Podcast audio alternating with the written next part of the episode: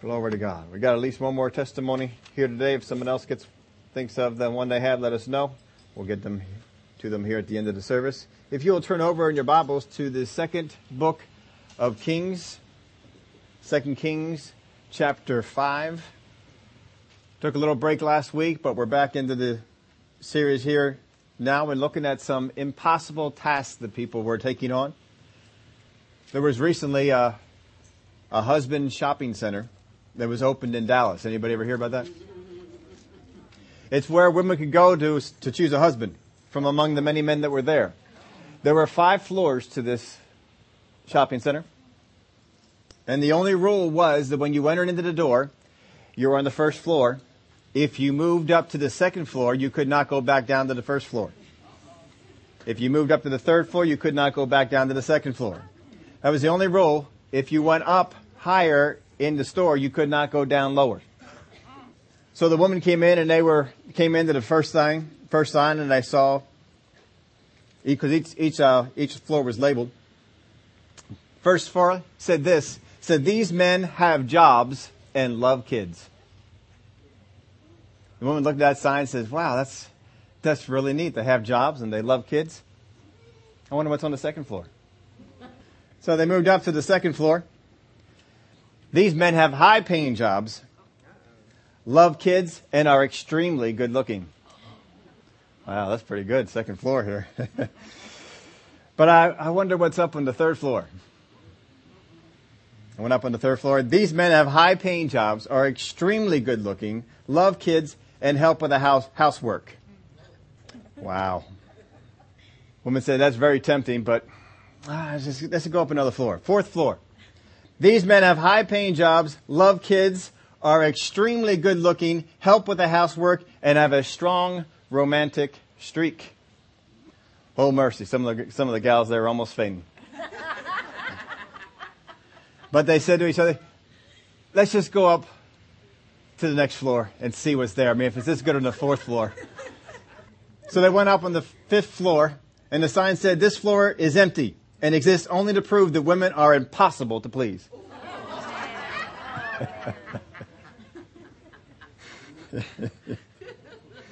oh my, the impossible tasks that are at hand. We've been looking at things that are impossible, and a couple weeks ago we looked at Daniel. We looked at different people who were involved in the impossible, but found that by taking on the impossible, God put them on the map God caused them to be blessed. Riches, blessings, all sorts of things came to them because they were willing to take on the impossible. In order for us to take on the impossible, we have to first of all realize that the impossible is possible. We have to visualize that the possible, that the impossible can be done. Remember our, our theme for Mission Impossible? This job this mission, should you accept it, it's supposed to be an impossible mission, yet every single one, they always pulled it off.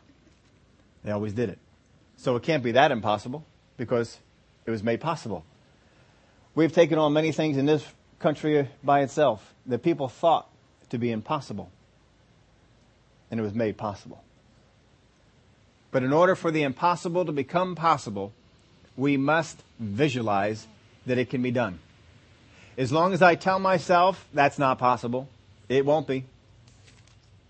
It doesn't matter if 20 other people we know did it. If I think it is impossible, it will not be done. I have got to get the idea that what God has promised me in His Word is possible. How many of you have impossible jobs? How many have impossible bosses? You've got to see this as possible. That first off, the boss can change, you can change to be more what the boss needs to be. You can accomplish that job.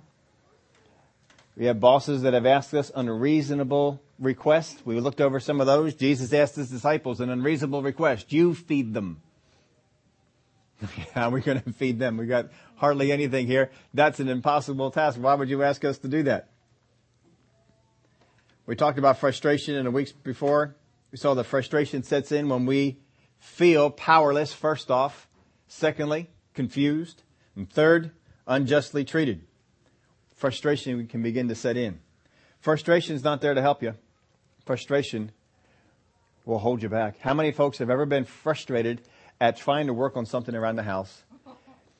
And the frustration was building and building, and eventually you did something that when you thought about it, you knew it wasn't going to work, but you did it anyway. You hit it, you banged it in a funny way, you, you bent it, or you jammed it in there, or you did something, you knew it wasn't going to work, and you just made the problem worse.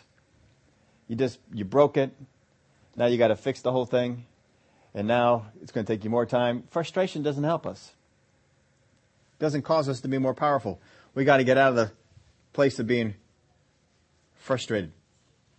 In 2 Kings chapter 5, verse 1, we're going to look at another request. Now Naaman, commander of the army of the king of Syria, was a great and honorable man in the eyes of his master, because by him the Lord had given victory to Syria. He was also a mighty man of valor, but a leper.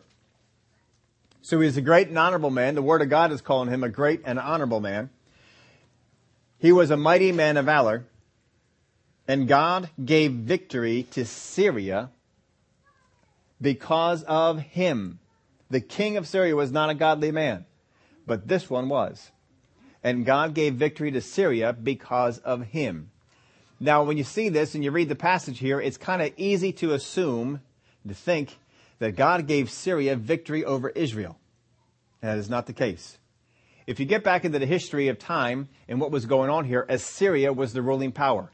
Assyria had conquered Syria. Understand this, Assyria is not the same thing as Syria. Assyria is now gone. So Assyria had conquered Syria. But Syria had won the victory and had attained independence from Assyria. This is the victory that it speaks about. Now, this man Naaman, just to give you a little uh, little stuff from legends. You know, the Jewish people have some legends about what some things that happened. A lot of them seem like they were held some water and were true. But according to the Jewish le- legends, uh, legends, the rabbis tell us that it was he, Naaman, who fired the arrow that killed Ahab. Do you remember when Ahab died in battle? that some arbitrary archer shot an arrow into the air and it landed and hit him? The legend has it that it, this was the man, Naaman. Don't know, that's not in the Bible, but. Verse 2, And the Syrians had gone out on raids and had brought back captive a young girl from the land of Israel. She waited on Naaman's wife. Now there's a couple ways to read this. First, they went on a raid into Israel and brought back captives, or they went on a raid someplace else and some other nation who had taken captives from Israel, they got her back from there and they brought her back, but her, her still her origins were from Israel. I don't know which one it is. It could be either way. It seems to help the story a whole lot more if Syria is not raiding Israel at this time. We know they will go to war with them pretty soon, but whatever way it was, all we know is that the young girl was taken captive. She was from the land of Israel, and she waited on Naaman's wife. Then she said to her mistress, If only my master were with the prophet who is in Samaria, for he would heal him of his leprosy. And Naaman went in and told his master, saying, Thus and thus said the girl who is from the land of Israel. Now this tells us a couple things. First, we have the Bible that tells us that Naaman was a man of great uh, character, valor, courage, mighty man. He also seems to be a likable guy. Because imagine this, a young girl is taken captive, whether she was taken captive by Naaman and his group or they were, you know, rescued from some other captive that she was in. Either way, she was in this household and serving them as a slave, and she came to actually like the guy. If you had a guy who was over you and enslaving you, and he had a terrible disease, would you think that the normal response would be, I hope he dies?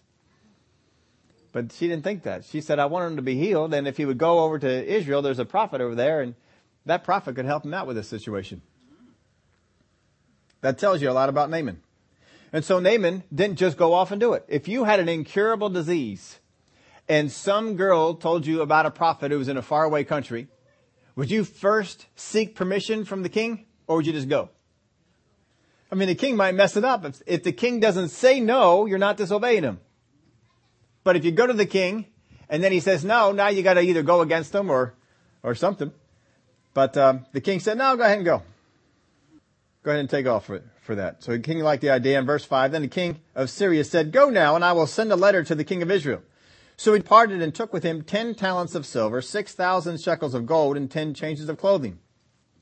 I wrote in your outline there what this amounts to.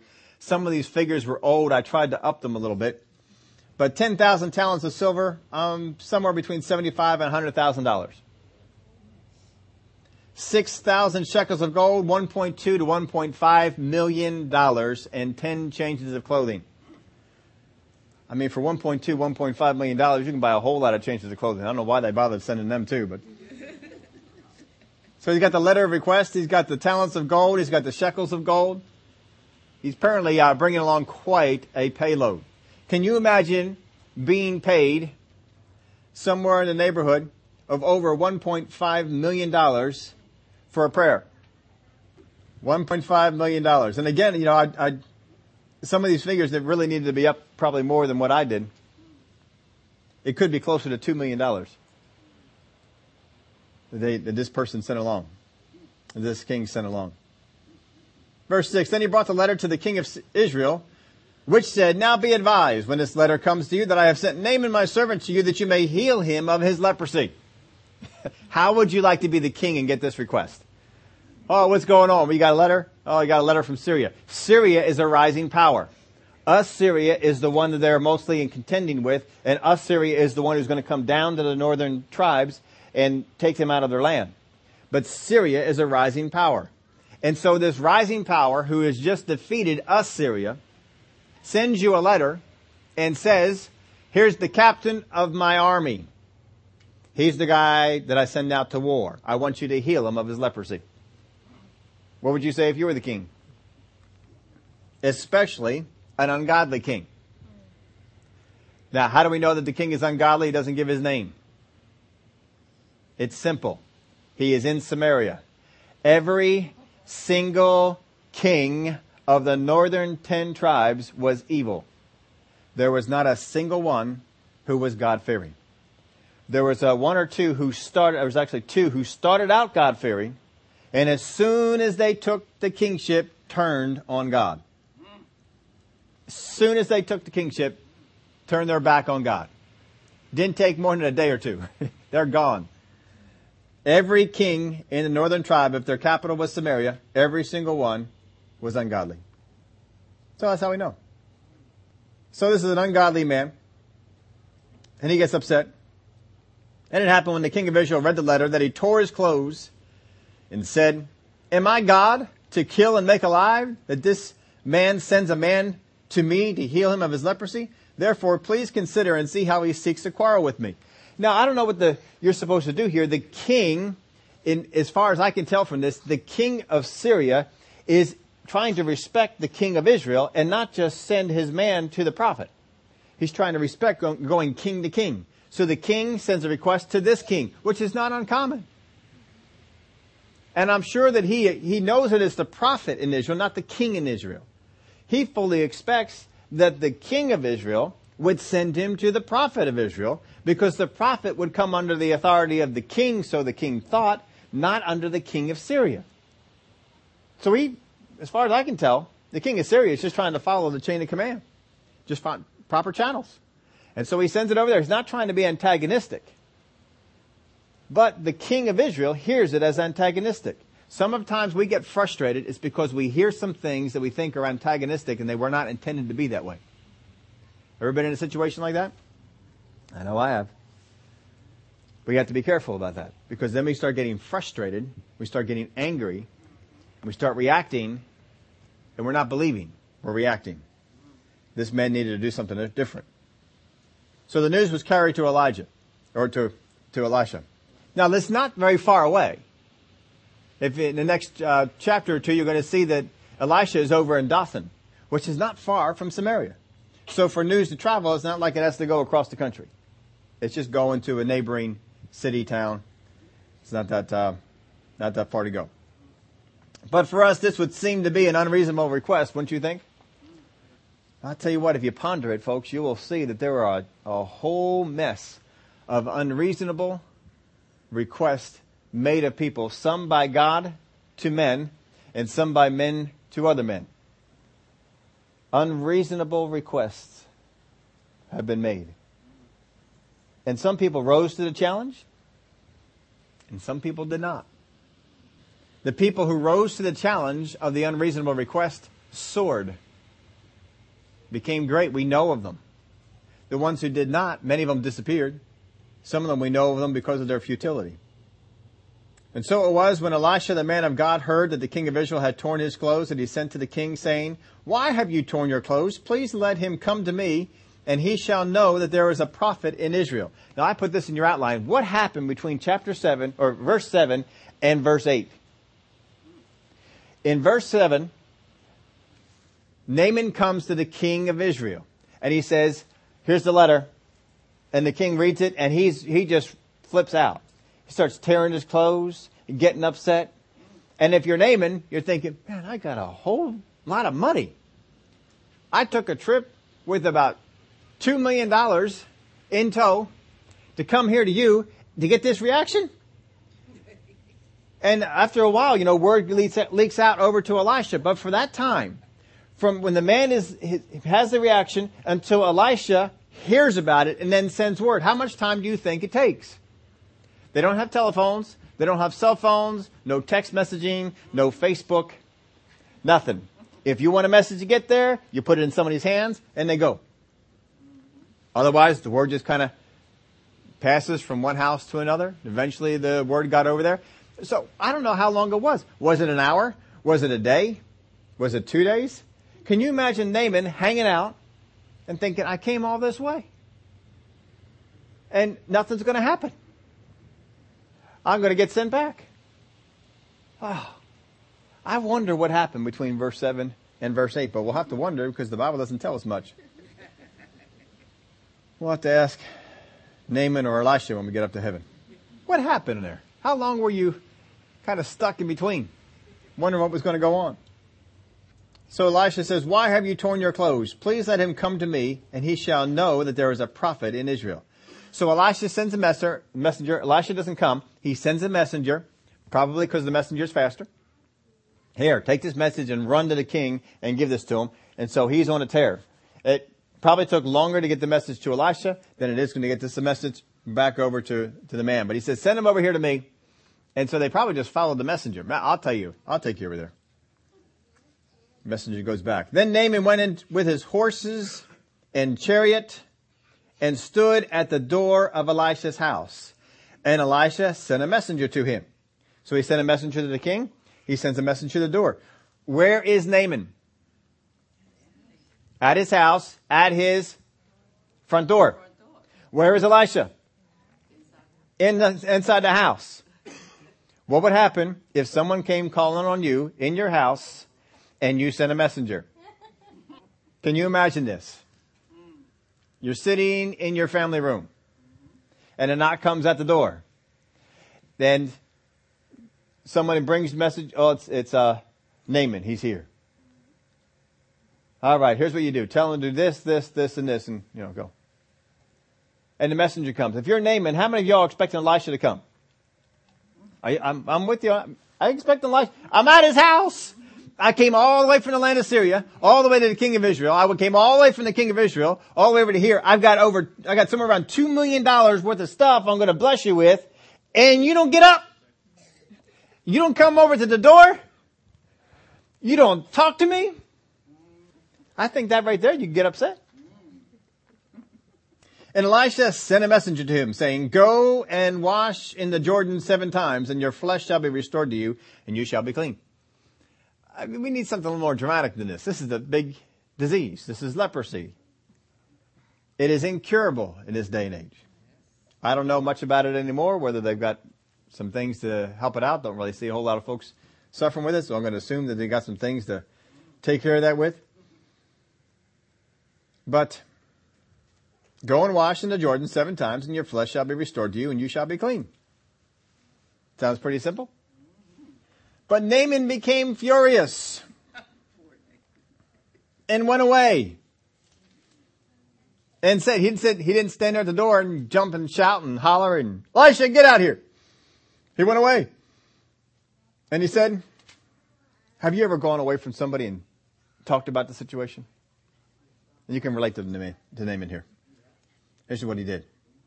It probably didn't do you much more benefit than it's going to do him, but indeed I said to myself, he will surely come out to me and stand and call on the name of the Lord his God and wave his hand over the place and heal the leprosy.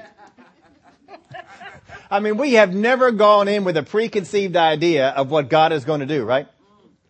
We have a financial need. We have never had a preconceived idea that a check would come in the mail. When we had a financial need, we never had a preconceived idea that I would go to the store, buy the lottery ticket, win the lottery ticket. Right? Never has that occurred. We've never brought up our need to someone of means with a preconceived idea that God would move on them to take care of my need. Never. We've never had preconceived ideas like that. We've never gone into a meeting for healing thinking that, well, surely they'll call me out. Surely the Spirit of God will move and they'll call me out. They'll know my condition. They'll begin to name my condition. There's a person here who has this, this, this, and has gone here and done this. And surely they would call me out and then I would come forward and they'll wave their hand over me and I'll fall out under the power and I'll get up and I'll be healed. We've never had preconceived ideas like that, have we? if we have, you can relate to Naaman. Naaman came all the way down here and said, well, I wonder what's going to happen. Oh, I bet he'll come out. and he'll just kind of wave his hand over the place where the leprosy is. And um, leprosy will just go away. And then I'll give him the bunch of money that I have. And I'll be happy. And he'll be happy. And everything's good. He will surely come out to me and stand. See, he's expecting Elisha to come out and stand before him and call on the name of the Lord his God and wave his hand over the place and heal the leprosy?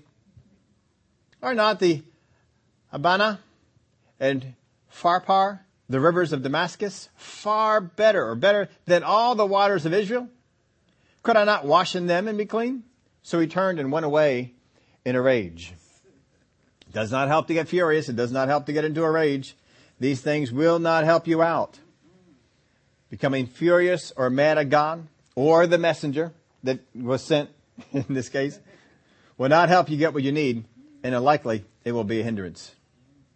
Just like Naaman though, many of us, if God, once God has told us to do something and said, all right, go uh, up in our spirit from the word, someone has spoken something, a word for us, haven't we had it come up? Well, certainly there's a better way of doing that surely you can do this and, and that would work better. We all have, uh, have better ideas. We all have better ways to, to pull this off, don't we? Except for the way that God said. The command was to go and wash in the Jordan, was not to wash in any other ones. Is water going to have an effect on leprosy? No, if it, water had an effect on leprosy, it would not be incurable. There's plenty of water around. It's not the first time the guy's taken a bath. Water has not had an effect on it before. It's the act of obedience to do what God said to do. You can come up with better acts of obedience, but that's not necessarily what God's saying to do. Sometimes God would say, I want you to make a meal and take it over to this person. Oh, I really don't have time to make the meal and to take that over to the, you know what? I'm just going to give them 30 bucks. They go out there and get something. All right. You came up with a better way. You found a better river than the Jordan. God didn't say give them 30 bucks. What do you say to do? You got to listen to what God says to do. If God says to do a certain thing, if God says to give away a certain thing, you need to listen and just do what God says to do. Don't try and come up with a better way. Well, this is a better thing. I'll give them this instead. That's not what God asked you to do. He asked you to give them that one. He asked you to do it that way. Listen to what he said. So he turned away in a rage. And his servants came near and spoke to him and said, My father, if the prophet had told you to do something great, would you not have done it? You see, a lot of times we, when we have a great miracle that we need, we have something really bad going on in our life, we gear ourselves up to God is going to ask a great thing of me in order for me to do a, in order for him to do a great thing back. So what great thing would I need to do? And then what comes to us is kind of small. I can't be God. If the prophet had told you to do something great, would you not have done it? How much more then when he says to you, wash and be clean? Now what's real interesting is this man who comes to him is a servant of his. He's of a lower rank. We're not contending to be close to the same rank. We're at a lower rank. In Naaman, again, God spoke of his character, and you're going to see this here. Naaman listened to him. Tell you what, this is why the servant girl came over to his side. Because this man was not so pompous that, well, no one can tell me what to do. I'm Naaman. I am the commander of the army. I know what's going on. I'm smarter than everybody else. I'm better than everybody else. No one can tell me what to do. This guy took advice from a servant. He took advice from a servant girl. Sometimes we can get some great advice from people that are not necessarily over us. We just need to listen. So he put it in perspective for him. He's very respectful in the way he talks to him. My father, if the prophet had told you to do something great, would you not have done it? He's not putting them down. He's saying, Naaman, I know you would do just about anything. And if the prophet asked you to do something great, you would have rose to the challenge. You would have done it. So how much more do you when he says, wash and be clean? And it finally brought, woke Naaman up, brought him back down to earth here. Yeah, you're right. I don't know why I'm getting upset. I guess it kind of threw me because of the messenger that came to the door. But yeah, that's right. I need to just listen and I'll go wash. So he went down and dipped seven times into Jordan, according to the saying of the man of God. Now, there was nothing in the ordinance of the man of God that said how well he had to wash. He just said, go into Jordan, wash seven times. Went down there, dipped into one time, came back out. All right, it's one. Probably the whole time he's going in there thinking, ooh, this is, oh, feel that stuff in the bottom. Oh, that water, it's just leaving stuff all over my skin. Oh, I can feel it. Gets out the first time. All right, going back in. Going back in the second time, coming back out. He may have been done in five minutes. Dipping seven times. We don't know. It didn't matter. What mattered was that he obeyed. And he did it. So he went down and dipped seven times in the Jordan according to the saying of the man of God, and his flesh was restored like the flesh of a little child and he was clean. He was clean. And he returned to the man of God, he and all his aides. Now watch this. And came and stood before him who? Elisha. And he said, Indeed, now I know that there is no God in all the earth except in Israel. Now therefore, please take a gift from your servant. But he who? Elisha said, is there a messenger involved? But he said, As the Lord lives before whom I stand, I will receive nothing. And he urged him to take it, but he refused. We have that Naaman comes back to say thank you and stands before Elisha. There is no messenger. Elisha meets him. They're standing face to face. They have a discourse. They have a conversation. So what was the deal with the messenger before? Because Elisha was a man of God. He listened to what God said. And God said, send a messenger to the door and tell him to do this. And he just did it. He just followed exactly what God said. This apparently stirred up something on, on Naaman that had to be dealt with. And when Naaman gave in and Naaman yielded, then his obedience opened up the opportunity for him to be healed. There are times that we have an attitude about things, a preconceived idea or an attitude and we're thinking that God should do it this way, God needs to come through for me here, or God needs to, whatever it is, and we've got, we've developed an attitude, and God finds a way to deal with that attitude. And God says, all right, we're going to deal with the attitude. I mean, he's a great guy, got all kinds of good things going on, but there's something there that's lurking. We got to, we got to bring it out to the open. Say to him this way, this will bring it out. And it brought it out perfectly. And there it was. And God spoke wisdom with the servant. This is what you do. If he, if he asked you to do something great, you would have done it. No problem. Yeah, yeah, yeah, you're right. He had to humble himself before the man of God. He had to humble himself before a servant. And he had to listen. Folks, too many times we are not listening to people. And the reason you're not receiving things from God is because you don't listen to people.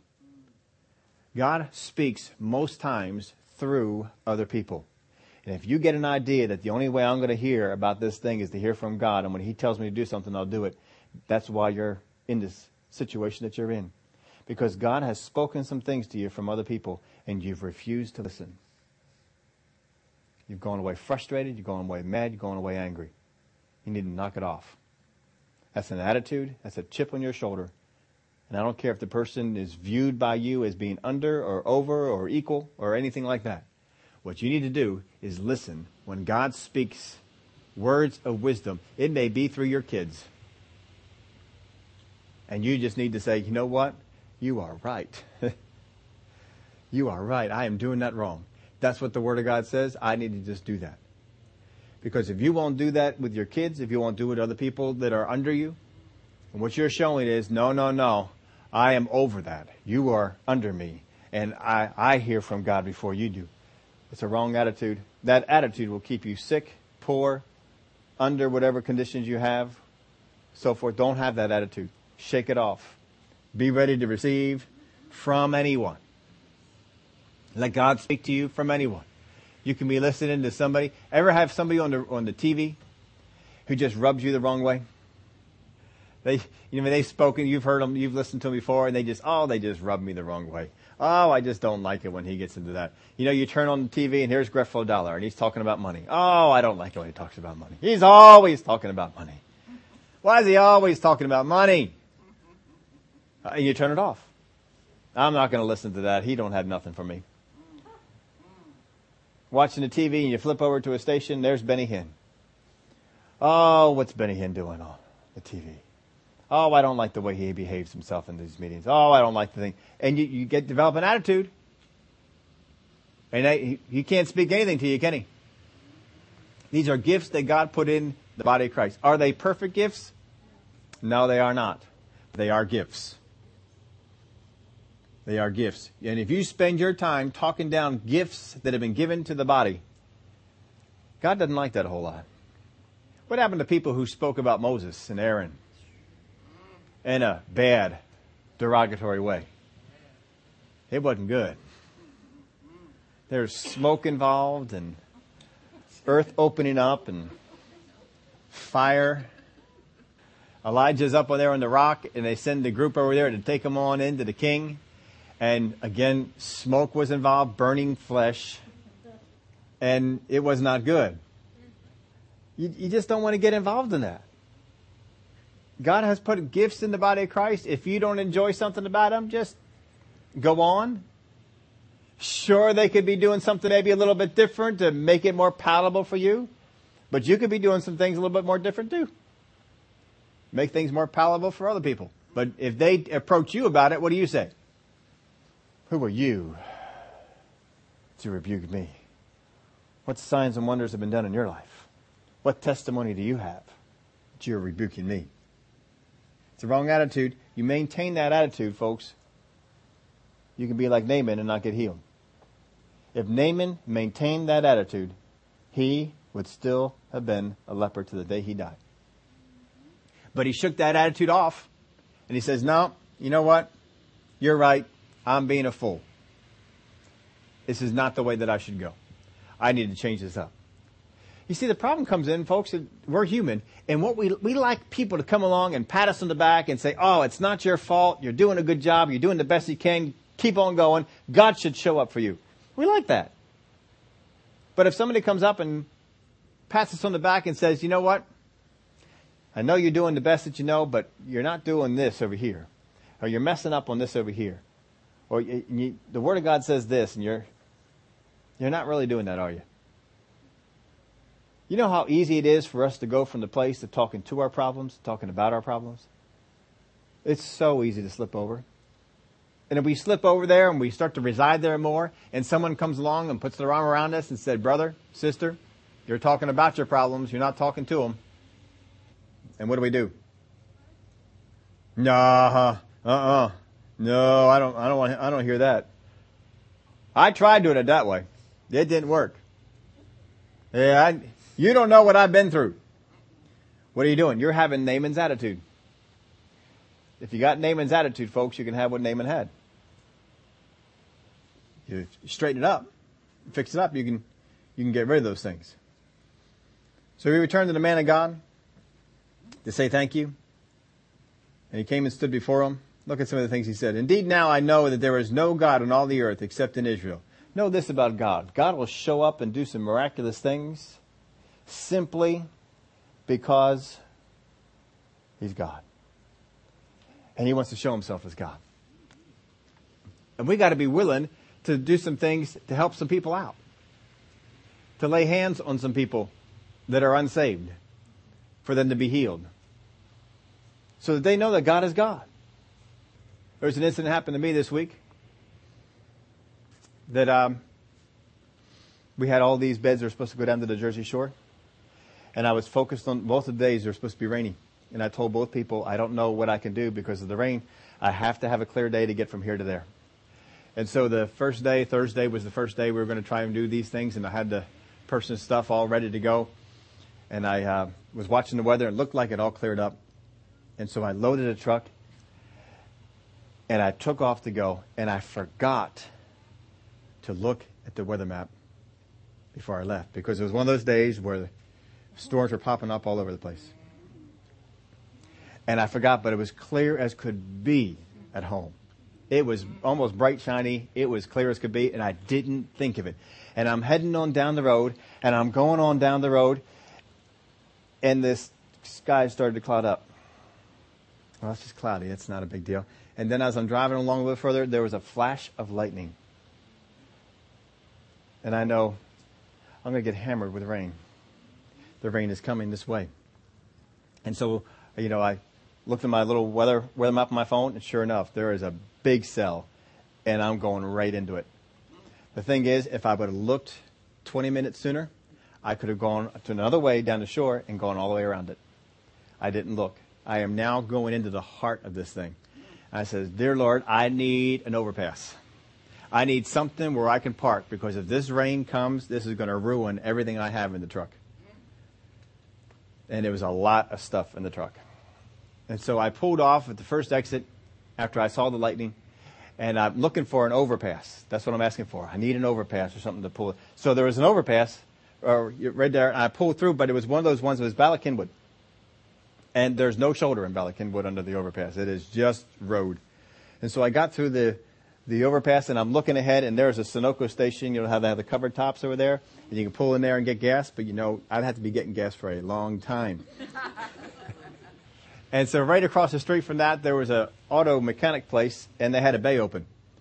So I pulled up in front and I backed my truck up to it. I didn't back it in there. I backed up to it and I got out and I found the owner. I says, do you mind if I park my truck here until the storm passes?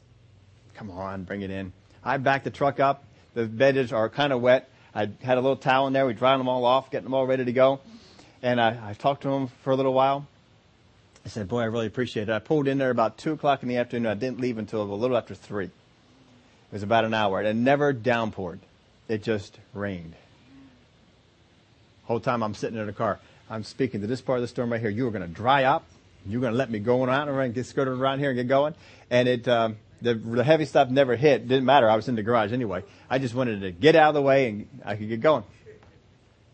And so I was talking to the guy that was in the store, and I said, um, you know, I said, it looks like a, a decent place that you got here. He said, well, I just bought it. He said, I grew up in this area. I've been doing mechanic work, and I just bought this.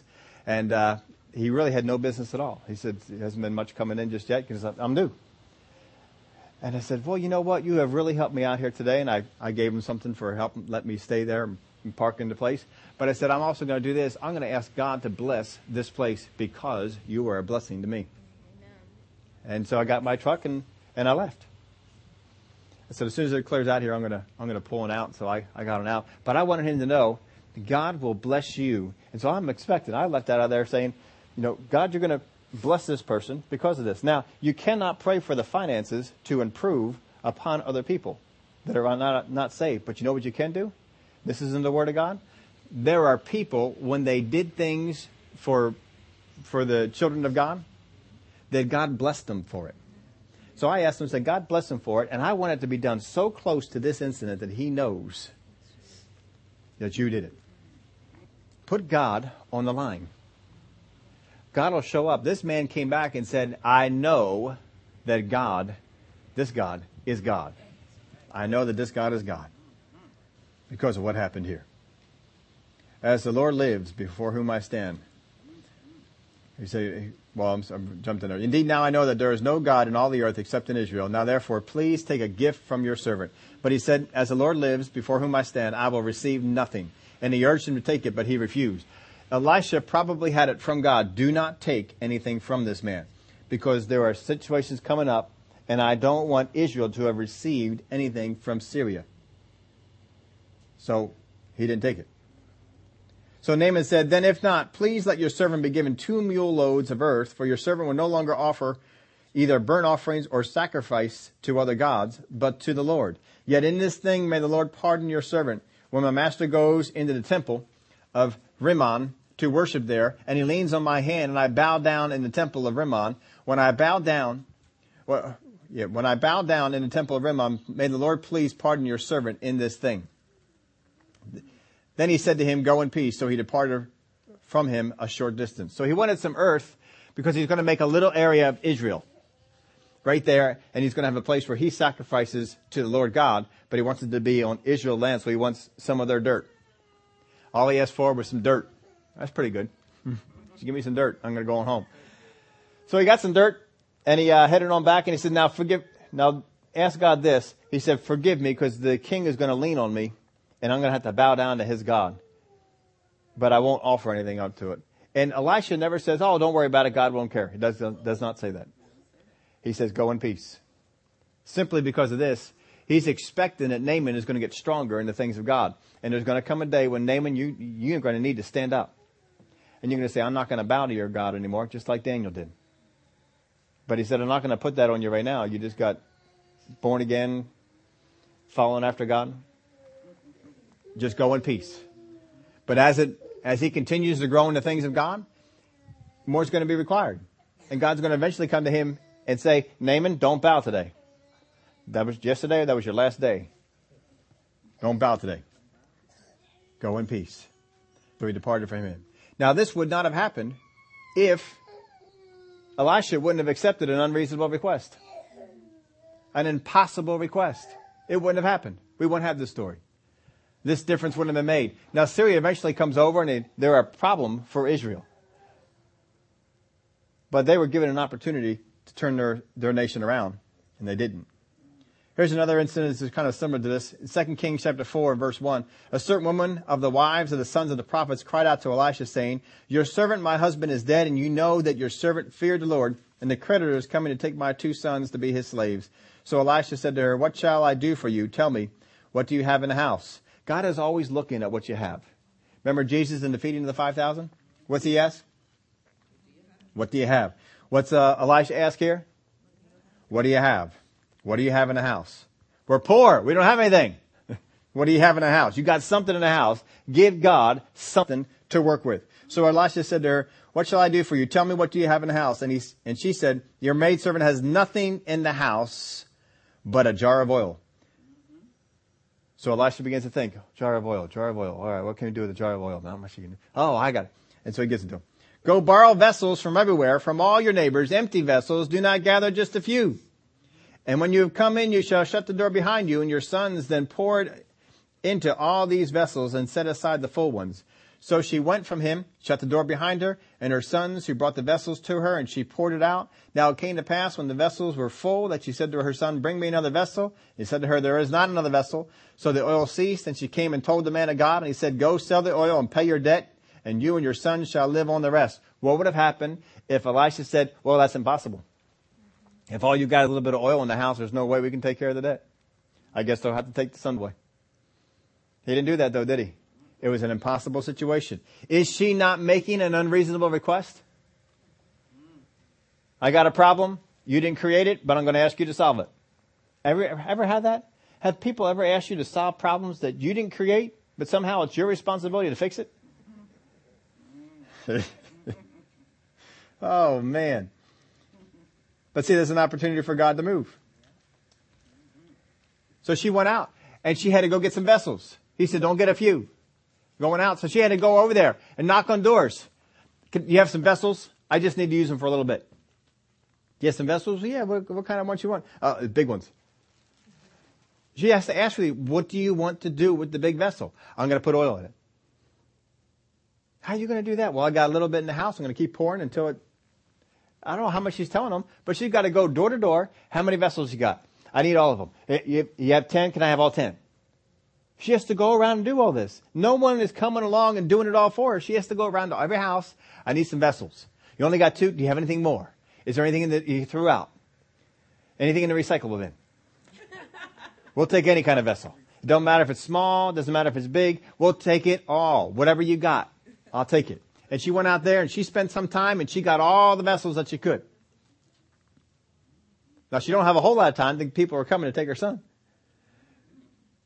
So when she gets all the vessels she could, she gets, well, we've asked just about every, there's no one else in town that we can ask. We got all the vessels right here.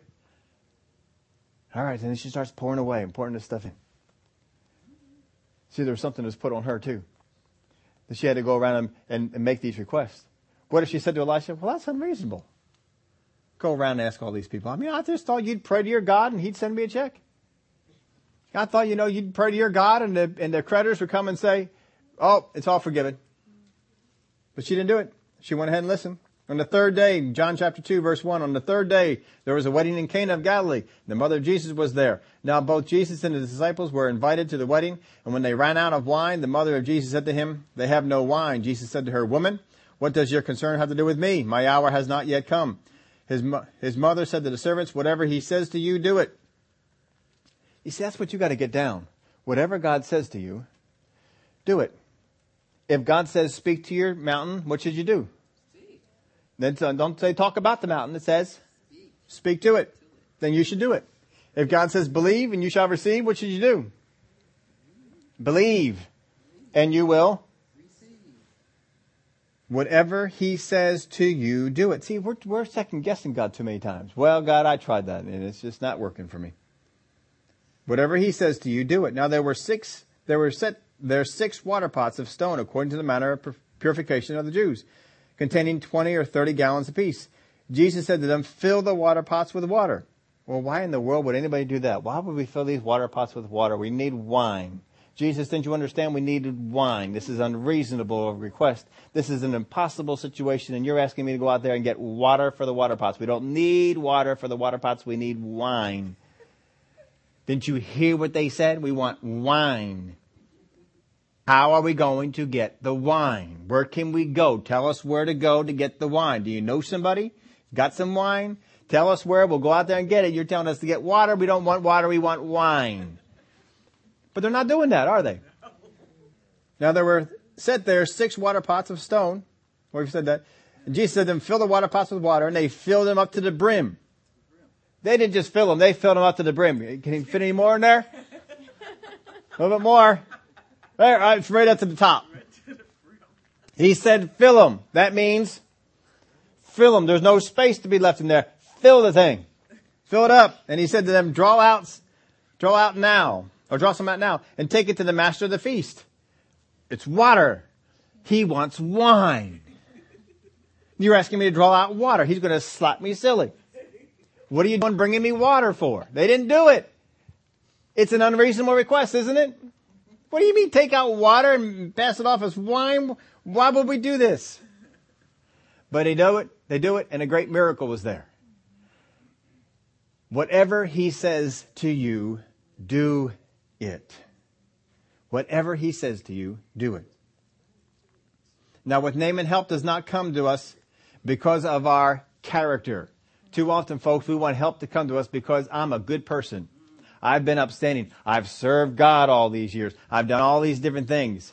I haven't done anything bad. Look at all the different people I've helped. We think that God should heal us. We think that God should minister to us. We think that God should uh, give to us, take care of our financial situation, whatever problem we have. We think He should do it because of our character.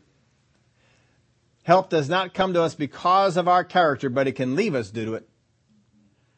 Naaman's opportunity almost went away because he's going to do something stupid. He got all upset. Do we come to God with better ways of doing things that he asks?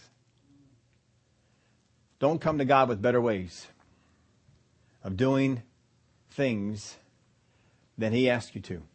Do what He says. If you read it in His Word, do it. Don't sit around waiting for some special word from God. If you know it and from His Word, do it.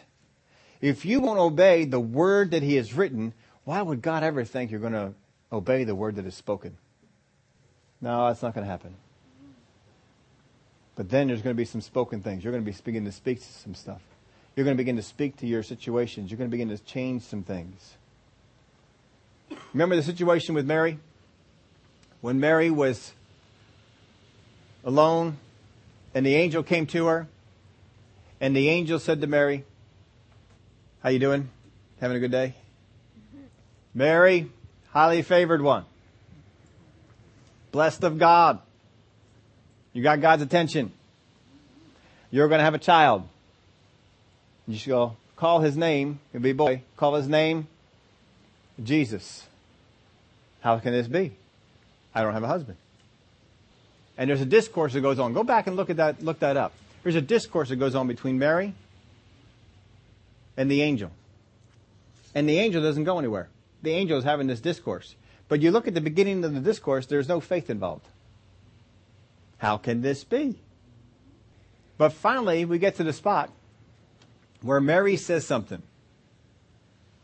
Be it unto me as you have said. And the angel had something to work with, and he left. But he didn't leave until he got those words. What are we giving God to work with? He looks for what we have. What do you have that God can work with? What are your words like?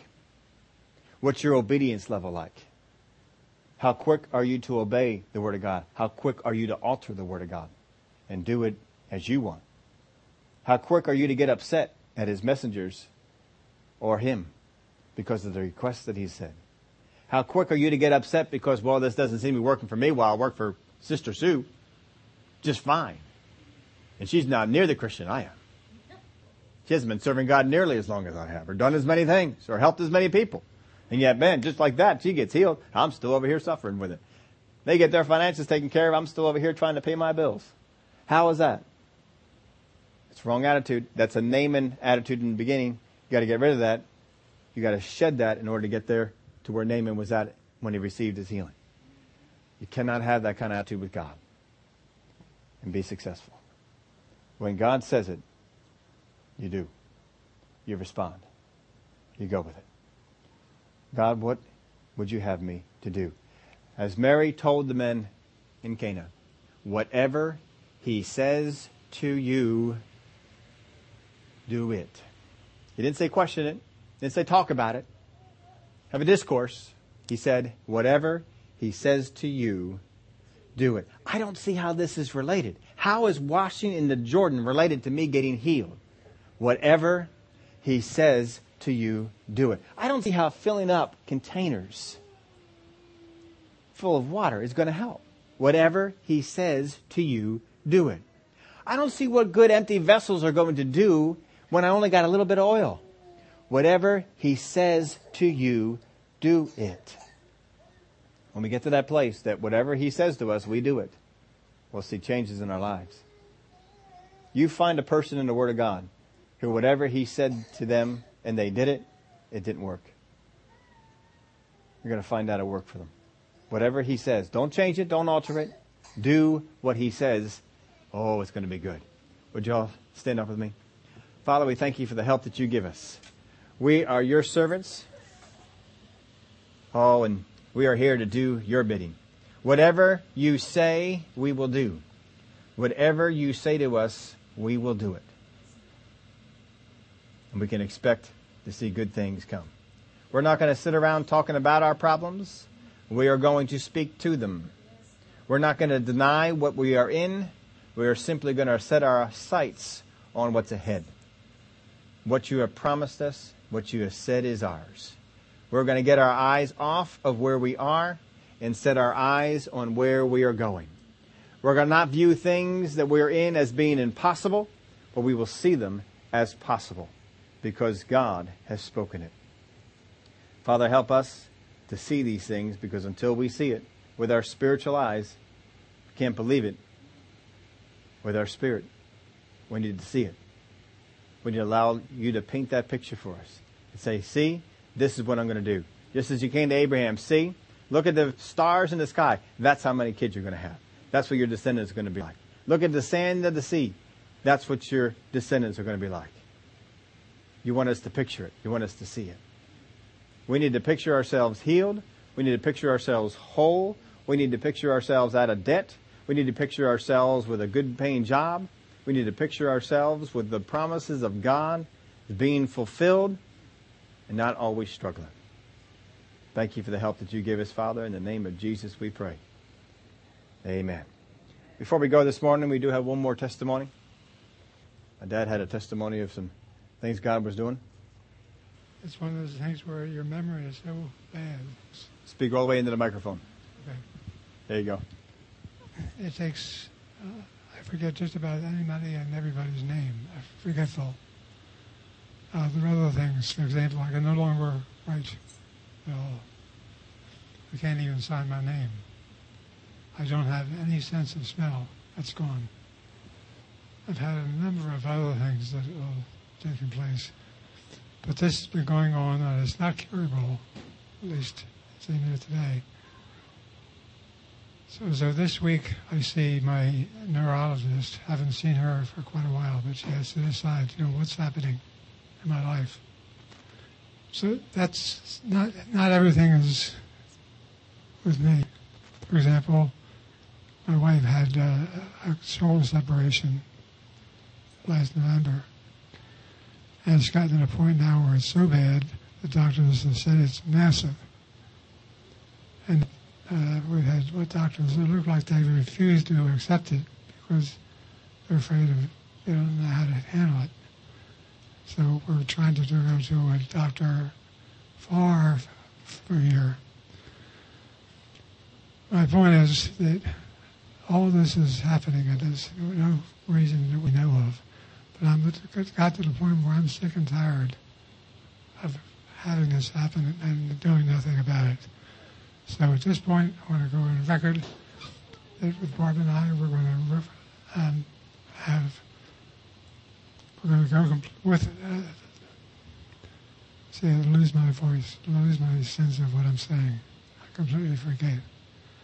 But anyway, I say from now on, we're going to war. and but, Barb and I are just going to do it. That's it. We're going to do it. We'll give reports uh, as we get anyway, we're not going to take this. We've had too many things that we just don't. It's just not what God wants. So I ask you your prayer for both Barb and I both. And thank you for listening. All right. Yeah, go ahead. Yeah, use the microphone. They won't hear you. Add a little bit. Um, I had a bush outside. Can you hold the microphone it's up, kind please? of like it's kind of like a, a, a um, it's a Rose of Sharon bush, and I had planted it, and it was doing really great. And I went out this spring, and there's so many bugs on it that it was dying. Well, you know, with my shoulder problem and everything, I just didn't get out to get anything for it. And uh, my daughter-in-law was up to help me on Friday. We went past the bush. The bush was covered with ladybugs, and all new leaves were on it. And I feel that's a sign for us. You know, we're looking at the side of what we're losing, but God's sending His weapons in to bring forth new life. Yeah, ladybugs will take care of that problem for you. hmm. Nothing lady, lady like about them ladybugs. They they go after stuff. Yeah, that's good. All right. Well, there's other folks that are in situations similar to mom and dad and the things that you're facing, and you need to declare war on it. I'm going to go after this thing. I'm not going to keep accepting what's been coming down my way. I'm going to speak at it. It's not a, don't think you got to go around and deny what it is that you're in. You can tell people about your situation if you, if you choose, but be speaking more against it. Don't be speaking about your problem all the time. Don't feel like you got, well, no, that's not happening. No, don't, don't, don't do that. But speak against the problem. Speak what you see. What do you see coming down the pike? Where do you see yourself going? What is God going to do for you? Speak that. Father God, I see that I am healed. Father God, I see that my finances are taken care of. Father, I can see that's coming. My deliverance is coming. Just like Abraham, I am the father of many nations with no kids. I am the father of many. Declare it. Declare it to be. You don't have to deny where you're at. That's for God to take care of where you're at. You declare what's there. Give him something to work with. He's going to ask you, what do you got? Well, Father God, I got some, I got some faith and I got some words. All right, we can work with that. We can work with that. Glory to God. Father, we thank you for the faith spoken of here. We thank you, Father, that you build up every single one of us to receive from your hand, to receive from your spirit. Revelation that we need, instruction that we need. When you tell us to do something, we will do it exactly as you said. We'll listen to what your word says. We'll listen to what your spirit says. And I thank you, Father, for the victory. For mom and dad and others that are in sim- similar situations and other, other things that they're facing, that victory is ours. We thank you for it. In the name of Jesus, we pray. Amen.